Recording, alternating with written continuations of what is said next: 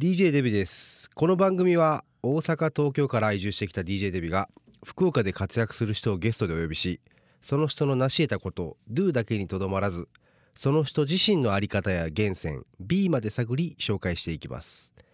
さらにゲストはもちろん福岡で友達を増やしていくためにリレー形式で次のゲストを紹介してもらい福岡の面白い起業家や経営者などとつながっていく番組です。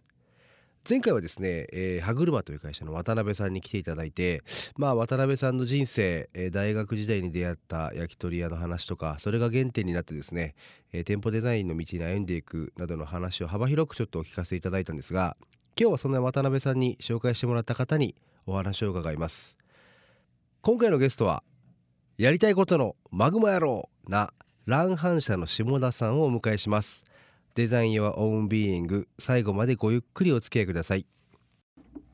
DJ デビがお送りしています。デザイン Your Own Being 本日のゲストは乱反射の下田さんです。よろしくお願いします。よろしくお願いします。どうもよろしくお願いします。お願いします。いやもうすいません。いきなりキャッチコピーでだいぶいじらしてもらったんですけど やりたいことのマグマ野郎っていうね。うんまあそうっすね。基本的にはわりかし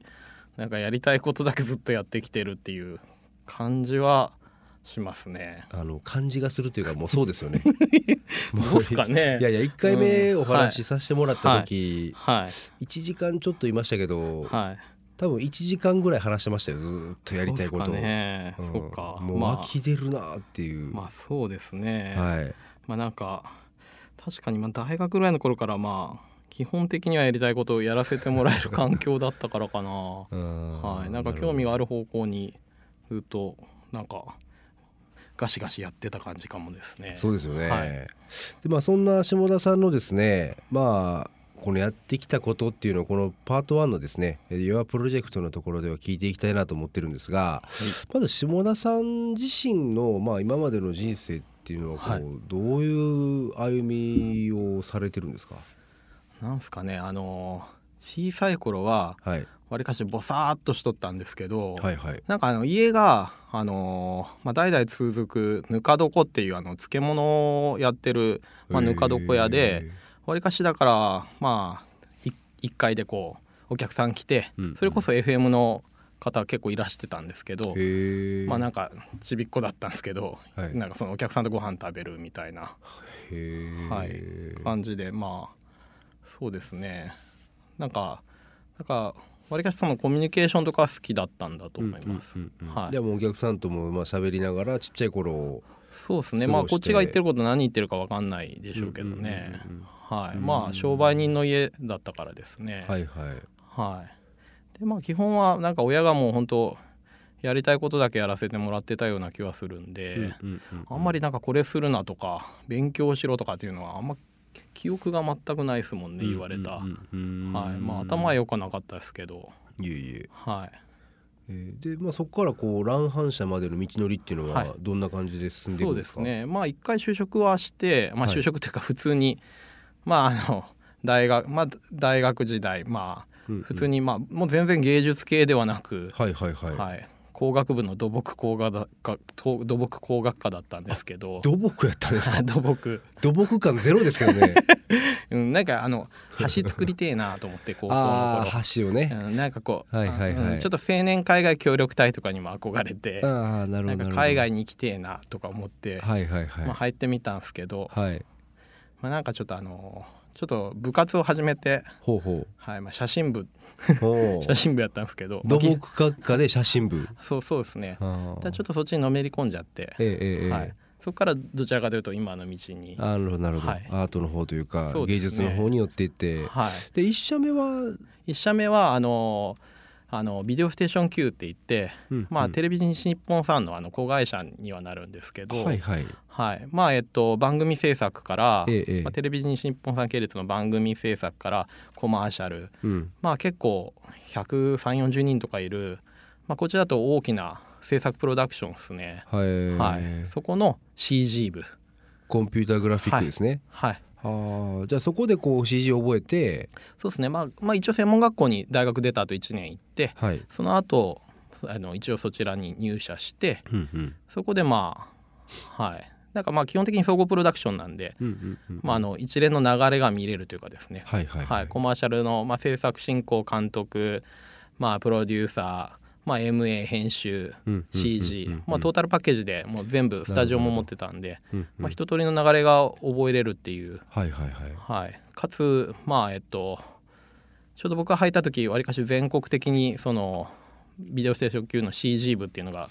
わりかし名前が売れてて、なので、えっと、いろんなかもうあの初めから私東京の仕事とか、はいはい、そういうのが来てて、まあ、恵まれた環境だったなと。えー、はいでまああれやこれやでランハンしたですか？そうですね。あまあ一回その時の、まあ、チーフと、うんうん、まあえっと会社作って、はい、それでまあ5年間一緒にやってて。一回じゃ会社作ってるんです、ね、はい会社一緒に。まああのはい。まあ、あのそのチーフはメインとなって、はいはい、で1回作ったんですけど、まあ、それで5年間ぐらいやってて、ええ、まあ、それもわりかし結構好きなようにやらせてもらってたんですけど、え、まあなんか1回ちょっとまあ、あの出資はしてなかったのでその会社に関して、まあ、一回自分でやってみるのもいいかなと思ってなんとなく出てみた。なるほどなるほど。っていうのがまあそうですねだからもう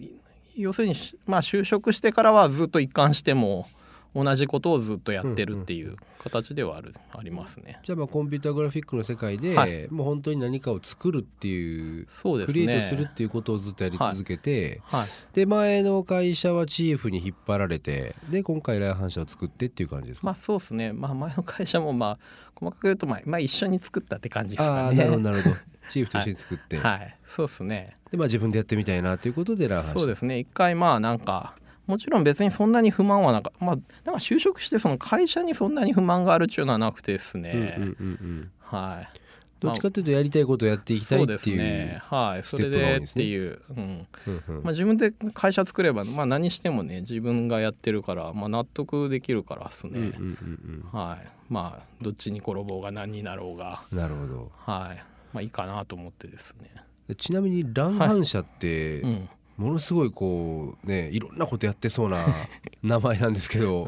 何やってはるんですか？乱反射さんは。えー、っとですね。ああのあその仕事内容仕事内容はい。えー、っと基本的にはえー、っとコマーシャルのコンピューターグラフィックスが中心。うんていうかまあ僕はずっとコマーシャルのコンピュータグラフィックスをずっと仕事始めてからやってたので、うんうん、まあ、基本的にはそれが主で始めてはいるんですけど、はいはい、まああの前会社の時にえーとまあ、プロジェクションマッピングって言って、はい、まあ、あの建物になんかプロジェクターで映像を投影して、ええまあ、こう形が変わったりだとか、はい、まあえっとまああのみんなに楽しんでもらえるエンターテインメントなんですけど、まだあのあまりそれをなんていうか九州ではあんまりやられてる方がいない頃に、うん、まあなんか初期段階でそのやったらで面白そうかなっていうか、まあ、単純にちょっと自分がまあ新しい表現だしやってみたいなとその当時思って、はいはい、それでちょうどその頃に、まあ、ちょうどその頃ってあの東京駅のプロジェクションマッピングがあるタイミングで、はいはいはい、多分それでなんかプロジェクションマッピングで一躍有名になったんですけど、はいはい、ありましたね、ちょうどそれ作ってるディレクターさんと、はい、僕なんかあのコマーシャルで一緒に、あのー、やってる時期であでちょうど東京駅やるからって聞いてて「ええ、あそうなんですね」みたいな「それどうやってやるんですか?」みたいなのをちょっと聞いて、はい、まあ、少しなんかきっかけみたいなのをその人に、はい、与えてもらってそれでまあ前の会社の,、まあその代表もすごい理解力あってですね、えまあ、全くお金にならないんですけどていうかまあだいぶこう 会社の体力使使って、え。なんか、まあえっと、山口県だったんですけど、まあ、あの周南市にあるえー、と協会があってですね、はい、まあハード系をやってる会社と、まあ、タッグ組んで、まあ、それで一発目やったっていうとこなんですよね。ハード系っていうのは、えーと、要はプロジェクターとかそういう機材を使うところ。まあ、要するにプロジェクションマッピングってそっちにすっごいお金かかるんですよね本当は。なるほど。なんでただそこもまあそういう新しいことがしたいっていう形だったんで、じゃあ初めにやったらなんか楽しそうっすよねみたいな。でまあ一応創意工夫でまあコマーシャルの CG もそうなんですけど、はい、オーダーが毎回すごいオーダーメイドすぎて、えええ、なんかあのなんだろうなんか同じルーティンの仕事がないんですよね。なるほどなるほど。なんかやっぱりもうもう本当にオーダーメイドで毎回作んなきゃいけないから、うんうん、仕事発注もらった時正直まあなんとかするんですけどこれあの形にどどうやってやるのかなって。すごい僕もすごい不安なんですよ。毎回毎回仕事違うから、ええ、なんかもう模索するところからスタートするんで、はいはい、まあマッピングプロジェクションマッピングも同じで、うんうんうん、なんでもなんとなくの方向性わかるんですよ。なんか、うんうんうん、まあ、A っていう議題が来たらまあ大体あのこっちの方向性で進めばある程度到達するんじゃないかっていうその方向はある程度なんとなく分かるから、はいはいはいはい。まあ、そこをちょっと突き詰めていく感じなんですけど。あとは進み方をこう要検討しながら進んでいくっていう感じなんですね。はい、はい、それでまあマッピングやって、はい、まあだいぶちょっと仕事になるまでの時間かかったんですけど、ええええ、まあだから今はメインはコマーシャルとマッピングっていう感じですね。はい。だこんな案件あったんだとかこれはちょっと自慢したいなみたいなって何かあるんですか？はい、なんかっすね。まあ面白かったのは、はい、去年かな。なんかあの大分県のプロモーションで、はいはい、あの湯気シンフロ部っていうのがあってですね。湯気シンフロ部、はい、なんか風呂の中でシンクロナイドスイミングする女子高生の大会のものあ大会を目指す人たちの物語みたいな。ちょっと設定が難しいですけど、はいはいはい、そこでまあ風呂にプロジェクションマッピングをするっていうはい、やつをまあやったりとか。なんかそれちょっと有名になったというか、はい、なんかそうですね。ね面白い。なんかはい。ムービー自体なんか感動系というかですねだったんではいまあ結構なんか、はい、いろんな方には見ていただいたのかもですね。はい、なんか私もそれ見た見ましたね。はい。はい。まあなんかだいぶ大やってる時は大変だったですけどね。まああのはい普通の温泉を借りてやるからですね。はい、じゃあまあ下田さん、まあ、乱反射さんがやってることって、はい、これですっていうよりは何かその CG とか、はいまあ、それこそプロジェクションマッピングとかを使って何か映像をアートしていくっていうところも全般何でもやりますっていう感じです、ね、はい、なんかやっぱ CG って基本的にあの何でもできるんですよね。言うたら。はい、はいはい、なんで基本的にコンピューター上でまあ作ってもちろんまあ撮影して合成して編集してとかもあるんですけど、基本的にはまあ卓上でできるんで可能性はいくらでもあるからやまあ面白みその分なんかいくらでもできるって全部しなきゃいけないから、すごい難しいんですけど手間暇もすごいかかるんですけどはいはい。まあなんかそこの自由度はあるかなと思いますね。まあ、ということで、まあ、乱反射さん、まあ、下田さんのやってることってまあ本当にこうクリエイティブに富んだ映像全部やりますっていうふうにまあ聞こえてきたんですが、はい、そうですねまあ、ちょっと次のコーナーでですね、はい、まあじゃあなんででそのまあそのプロジェクト、まあ、いわゆる乱反射を立ち上げて、まあ、自分のそのアイデアを世に出していきたいと思ったのかっていう、まあ、要はトリガーっていうところでパート2をちょっと進めていきたいなと思うんですけども、はい、そもそもまあ先ほどね、えっと、チーフにと一緒に立ち上げてもっと自分でやってみたかったから出てなんですけど、はい、ここは何があったんですか？なんか そうっすね、はい、なんかあの まあまあ、ある程度前の会社も好きなようにやらせてもらってたんですけど、はい、やっぱりなんかこうやっぱり会社やってまあいろんな人とやってるとちょっと引っかかる部分とかがあってですね、はい、なんか少しちょっと寂しい気分になっちゃって。はい、引っかかるっていうのはその進めていく上でってことですか？なんかあのまあどちらかというとですね CG 屋さんって、はい、あのどちらかというとあのなんちゅうか机に向かうタイプのその人が多くてですね、はいはいはい。まあ、それはそれで全然いいんですよ。やっぱ技術を詰めるってことなんで、うん、やっぱりあのわりかしあの目の前の世界に入っていくのが、まあ、好きなタイプの方がお多い傾向にあるっていう感じなんですけど、はいはい、まあ、みんながみんなそうじゃないですけど、まあ、僕も、まあ、それはそれなんですけど、まあ、やっぱなんかあの育ちなのかわりかしこういろんなところに行って新しいものを見たりとか何か新しいことをしたいみたいな欲求が高くて、はいはいはい、なんでなんかこう前の会社行って、まあ、やっぱ新しいことしてプロジェクションマッピングやりたい。じゃあやるってなって。あのみんなあのこういいねとは言ってくれるんですけどなんか気づいたら一人でこうチャカチャカチャカチャカやっとってですね。なんかあれなんかまあ「おーい」って言ってもまああのみんなこっちは見てくれるんですけど、はいはい。まあ、なんかずっとなんか引っ張ってくって引っ張っていくわけじゃないんですけどなんか少し恥ずかしくなっちゃって。だいぶなんか一人でなんかいろいろやりすぎとるなと思ってなんかちょっと寂しい気分になってまあ自分で会社立ち上げたらもうチャカチャカチャカチャカやっても、はい、まああの 何やってんやろうなこの社長はぐらいでなんとなくこう寂しい気分にならんかなと思ってですね、まあ、それぐらいですね、はい、それ以外は別に何の不満もない。はい、社長もいいし、はいはい、はい、別にじゃあその中不仲とうんぬというよりは、うん、その寂しさ。向こうは 何やと思ってたかもしれないですけど、はい、まあ、うん、僕ははい。なんとなく、うん。まあ、一回ちょっとやってもう自分でやってみようかなと思って。例えば「おーい」って言って誰も振り向かなくてもしょうがないなって思えるかなと思ってですね、自分でやってたら。なるほどと思ったぐらいですね。へはい、ちなみにそれは今現在はどうなんですか、はい、こう今でもとはいえこう、うん、ねキャッチコピーでも、はい、マグマのようにやりたいことが出てくるって話させてもらったんですけどそうっすね。今もなんかいろいろやられてるじゃないですか。はい。その時多いって言った時に皆さんのその社員の方のリアクションっていうのはどうなんですか、い、やもちろん全然ああ今っすね。今今、はい、変わらずっすね。変わらずです、ね、変わんねえじゃんと思うけど、はいはい、まあ全然はいそれはそれでみたいな、そこは何何の差なんですか？自分の自分がやってるからはい、その多いって言っても振り向かれなくても、うん、多いって言って振り向かれなくても納得感があるのか、うん、多分そうでしょうね、まあ、自分の会社ってところが100%自分のって思うとまあ特に。まあえっかってなるわけですね。はい、ね。はい、まあでももちろん協力はみんなしてくれるし、はい、なんか頑張ってはくれるんですよ。はいはいはい。でまあ社長やりたいことやってみたいなところで、それは全然はい、みんななんかこう向こう向くとかってわけじゃないんですけどね。はいはいはい、はい、はいなるほど。じゃあまあ前の会社はどちらかというとそのまあ自分だけの会社じゃないっていうところがちょっとそこのなんか不納得感があったのかもしれないですね。うん、はい、そこまでしてこう自分のやりたいことを突き詰めるっていうその源泉というか、はい、きっかけとか、はい、なんかあるんですか？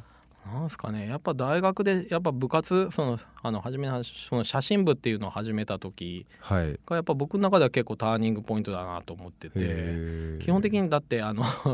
まあ普通に土木工学科で土木の道に進もうって思ったんですけど、はい、なんかその部活っちゅうのがですね、うんうんうん、あのやっぱ芸大とは違うんで先生がいるわけじゃないんですよ。なるほど技術は教えてもらえる、うんうんうん、じゃあさあ取りなさいと。で何取るかっていうのは自分で考えるしかなくて、で自分の好きなものを好きなように取って突き詰めていくっていう形やったんですよね。でそそのだからまあじゃあクリエイティブってなんだとかものを作るってなんだみたいなののなんかちょっとすごい原点になったなと思っててですね。はいまあ、あと同時に結構なんかちょうど僕の頃バックパックあのバックパックみたいなのが流行った時期でそれこそまあ大学で2か月ぐらい休みがあるからですね、春休み。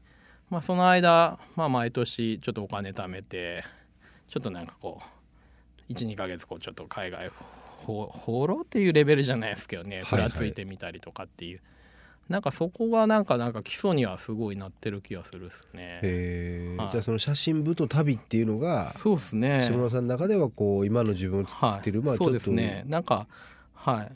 写真はやっぱまとめるそのやっぱそのなんかこう考えたりなんかにするのをアウトプットするしてまとめなきゃいけないじゃないですか。はい、で旅とか出るといろんな人に会ったりとか、うん、まあ、いろんな風景見るから別に海外じゃなくてもよかったかもなんですけど、はいはい、なんか旅してる時って金もないし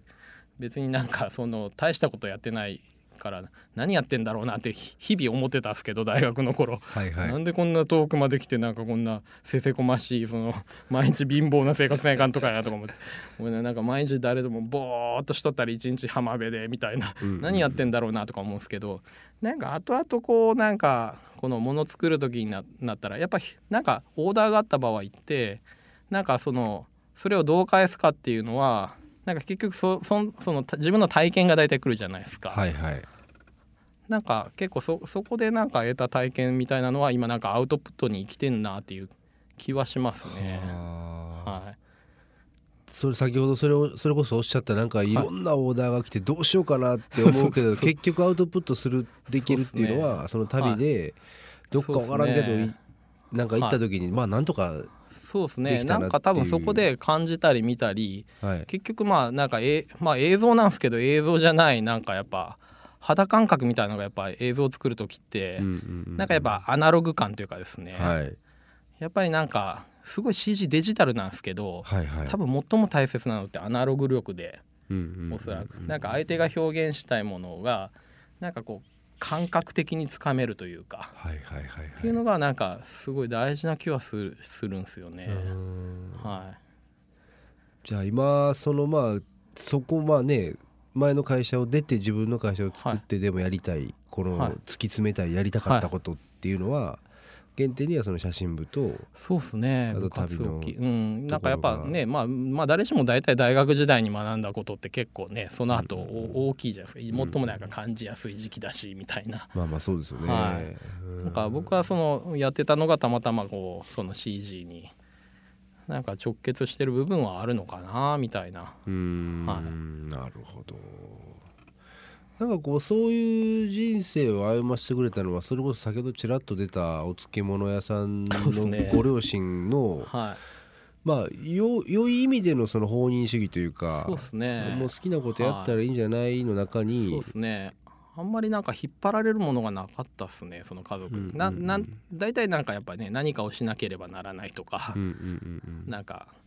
家からの少しはね押し付けじゃないけど、まあ、なんか少しね普通はなんか若干のしがらみというかですね、うんうんうん、まあそれまあ悪くはないと思うんですけど、うんうんうん、僕の場合はあまりそれが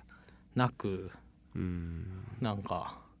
はい。だってなんか大学出た後にその専門学校に行ったのも親が言い出して。まあ、大学出て僕あのカメラマンになりたかったんでスタジオに入りたいなと思ってたんですけど、はいはいはい、なんか、まあ、大学、まあ、部活では勉強したけどまあなんかちゃんと勉強したらみたいな感じで専門学校行きなよみたいに言われてまだ学校行っていいとと思って あざーすと思って。じゃあせっかくなんでその頃 CG ってすごいオタクなイメージがあったんですよね。その、僕らの言うとなんかこうなんかゲームとか別に何ちゅうか、はいはいはい、うん、なんかどどちらかというとちょっとなんかでもなんかその写真とそのまあさっき言ったアナログとデジタルじゃないですけど、はい、なんか融合させたらちょっとおもろいものが作れるんじゃないかなと思って、うんうんうんまあ、あんまりその子好きじゃなくて CG ああそうなんですね、はい、はい、でもなんかそのそのなんか写真写真とかそういう感覚でこううまくミクシャさせるとなんかこうおもろいのできると思ってそれで CG もう写真の学校行ってもしゃあないんで、うんうん、CG の学校行こうかなと思って。はい行きましたね。どな。なんかそういうやっぱりこうなんでしょう親御さんのまあなんあいい意味でその愛がなんかすごい詰まってるんでしょうね。まあ、親も多分好きなことやってたと思うんで、まあ、ぬか床や。まあその分ね大変やったとは思うんですけど、うんうん、はいなんかけどなんかすごいこう今後の日本の社会では結構なんかヒントになるんかなと思っててそれこそこう多様性を認めようみたいな話ってあるじゃないですか。はい、で、ね、まあなんかこう日本って一律右向け右とか、うん、やっぱこういうべきだあるべきだって結構皆さん言うんですけど、はい、下田さんのそのまあ今までの生き方とかってまあ要は多様性の一つだと思うんですよね。そのまあ好きなようにやりたいことやりゃいいじゃんっていう。はいはい、そうですね。なんかどこか世の中それない方がいいよねっていうなんか潮流ってやっぱり僕は感じたりするんで、はい、僕はそこにあのスポッてはまっちゃう器のちっちゃい人間なんですけど、うん、なんかその辺をなんか今すごい感じましたねなんか聞いてて。そうですね。なんか、うん、まあ、なんかまあ後々ねなんか楽しいことやっとったらなんかこうなんかなんかまあそうじゃない局面になったとしても、はい、なんとなくちょっと納得はできそうな気がしてですね。あなるほどなるほど、はい、自分の自己責任だろっていう話ですよね。ねなんかね。いやおっしゃる通りですよねけどね、はい、まあ、あんまりそういう局面にならんなと思いながら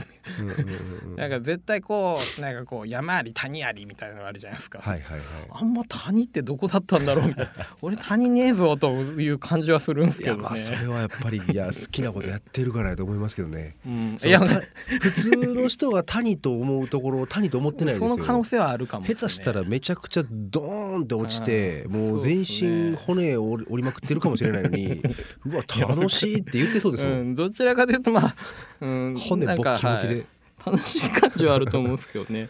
でもなんかまあうん。いやお前絶対なんかあるよみたいなのは 見ない、うん、言うからその。もしかしたらド M なのかもしれない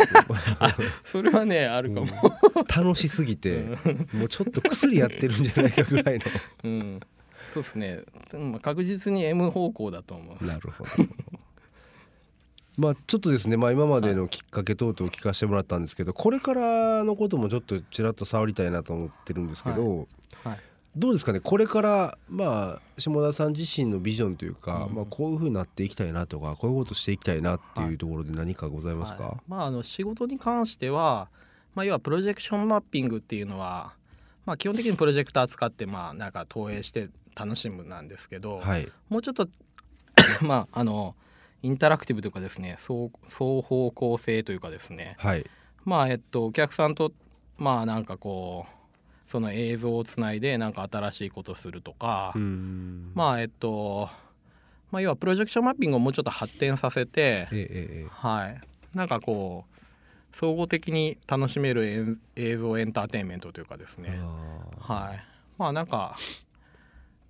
をまあやっていきたいなとは思ってる感じですね。えー、参加型というか。そうですね。参加したりとかあとはまああの建物とかだけじゃなくて、まあえっと、まあ、お皿にマッピングするとか、はいはいはい、はい、なんかこの間は武雄温泉駅でずっと顔はめマッピングってやつやってたんですけどあ武雄ってあの佐賀の。はい佐賀の武雄温泉の、まあ、駅で、はい、まあ、お客さんが顔はめしてボタンを押すと、まあ、お客さんの顔にプロジェクションマッピングして最後まああの顔はめなので「武雄」って出て写メ撮るとか、えー、そういうなんかなんかまあ、まあ、なんとなく今までにないような新しいことみたいなのを、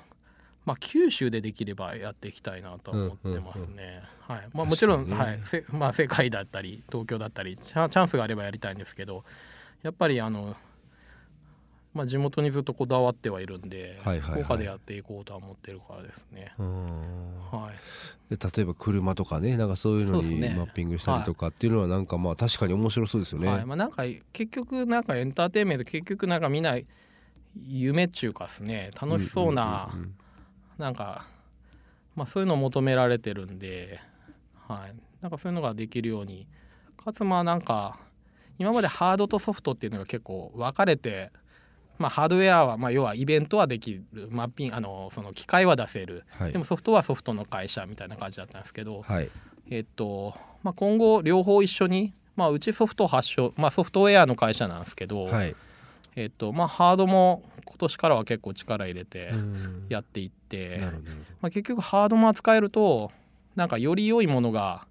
あの提案しやすくなるというかですね。一貫してね、はい、そのソフトの面からするとここで最も効果的だと思われるハードは、まあ、あの予算のことも含めっていう提案ができるようになるからですね。はい、なるほど。っていうのがまあ映像とか分野であとはまあ僕が今糸島市ってとこで生活してるので、はい、えっとまあそこでもまた新たなことをはい。なんか糸島映画祭っていうのを企画してて、ね、はいはいはいはい、はい、まあえー、っとまあそういったものを、まあ、自分の映像って CG っていう分野をまあちょっとこういろんな多ジャンルでやっていきたいなと思ってます。なるほど。いやということでまあいろいろちょっとねきっかけの部分も本当にお聞かせいただいて、はい、まあね本当にこう親さん親御さんの愛を受けながら自由にやってきたのが今こうやっていろんなエネルギーになっていろんな人にこう価値提供できてるんだろうなっていうのを今なんか改めて聞いてて思いましたというところですね。で最後にですね「えーと、フーアムアイ」のコーナーに移りたいと思います。この番組で、えっと、ゲストの皆様に毎回お願いしてます。自分は何者であるかっていうのをですね私が今から合図を送りますんで、はい、その合図の後にドンとお答えいただければと思います。はい、大丈夫ですか？整いましたか？はい大丈夫です。はい。それではいきます。下田栄一とはパン。楽しむ人。なるほど、はい、もう本当にそうですよね。そうですね。まあはい。基本的にはまあなんか、まあ、どういう局面でもまあなんか新しい体験だなと思うと、うん、なんかまあ刺激的で楽しいなとは、はい、思いますね。なんかどんだけ辛くてもいやもう本当それこそなんか、足の骨折ってもやりそうですもんね。とりあえず楽しいからやるみたいな。ねまあ、確かになんか、うん、逆にそんなにつまんないことがあんまりないんでしょうね。うん、なんか言われるとそうなのかなっていう気気がしたってとこなんですけど。はいはいはい。はいもうじゃあ基本はもうやっぱりこの今までの人生も楽しむ人で多分生きてきてるんですよね。そうですね。多分。はい、うん、大概は楽しいですもんね。大概は楽しいですか、はい、人ってもうちょい悩み持つんですけどね。えー、悩みはもちろんあるんですけど。悩みあるんですね。うん。もうなんか悩み大変だなとか思うんですけど、はい、まあそれはそれでね。はい、それすら楽しむ。うん。まあまあどういうねどうどういう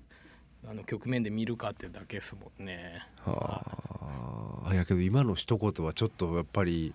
はい、あ楽しむ人なんだなってなんか思いましたね、うん、なんかちょっとゲーム感覚なんですかね、うん、そのいろんなこととか、うん、辛いことが。はい。まあそうですね。どういうね、視点で見るかだけで全然変わるよねっていうのは、そういうことですよ、ね、そういう話ですもんね、はい、まあ、大体ねなんか嫌なことって手間暇がかかったりはするんですけど。はいはいはい、はい、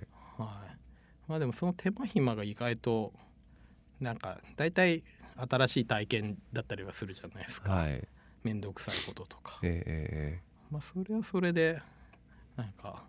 後々絶対そういうのほら話の ネタになるじゃないですかネタとか、えーえーえー、それはなんかおもろいなと思うんですけどね。なるほど、はい、いやもうなんか今なんか楽しむ人のなんかシーンを見た気がしましたね。ということでえー、DJ デビューがナビゲートしてきました「デザイン・ヨア・オウン・ビーイング」ですね。ここで毎回ゲストの方から次のゲストの方をご紹介いただいてまして今回下田さんの方からご紹介いただける方はどなたになりますでしょうか、はい、えー、っとカラクリワークスっていう会社の,、はい、あの瀬戸原さんっていうほうほうほう、はい。まあ、カラクリワークス作られた方なんですけど。へえ、はい、分かりました。じゃあ次回は、あのカラクリワークスの瀬戸原さんということで、ありがとうございます。はい本日のゲストは、えー、やりたいことのマグマ野郎乱反射の下田さんをお迎えしました。ありがとうございました。ありがとうございました。はい、えー、今日もですねえっと本当に楽しい方をゲストにお迎えしまして乱反射の下田さんなんですがいやもうねやっぱりこうマグマ野郎なんですよね。もうやりたいことがもう湯水のごとく溢れ出る人で、まあ、今日だいぶ多分抑えてらっしゃったと思うんですけどこれほっといたら多分7時間8時間ぐらいもトークライブが続くような本当にそんなやりたいことがずっと出てくる方でで、まあ、今日やっぱり話聞いてて思ったのがやっぱこう下田さんのような方をなんか受け入れる社会がもっと進めばなんか僕日本の生産性は上がるんじゃないかなと勝手に思ってましてなんかやっぱりどうもこう決められたレールを歩む癖っていうのがなんかもう日本にはこう染みついてる気がしてですね。でとはいえこう一方でああやって本当にやりたいことをやってる方のあのパワーとかエネルギーってやっぱり全然異質なものだなっていうふうに今日改めて喋ってて思いました。なのでまあ多様性じゃないですけどこうやって働きたいように働くっていう人がもっともっと増えていけるようななんか社会を僕自身もなんかこう作っていければなと改めて思えた回でしたね。はい。ナビゲートは DJ デビでした。次回はですね4月25日に配信開始いたします。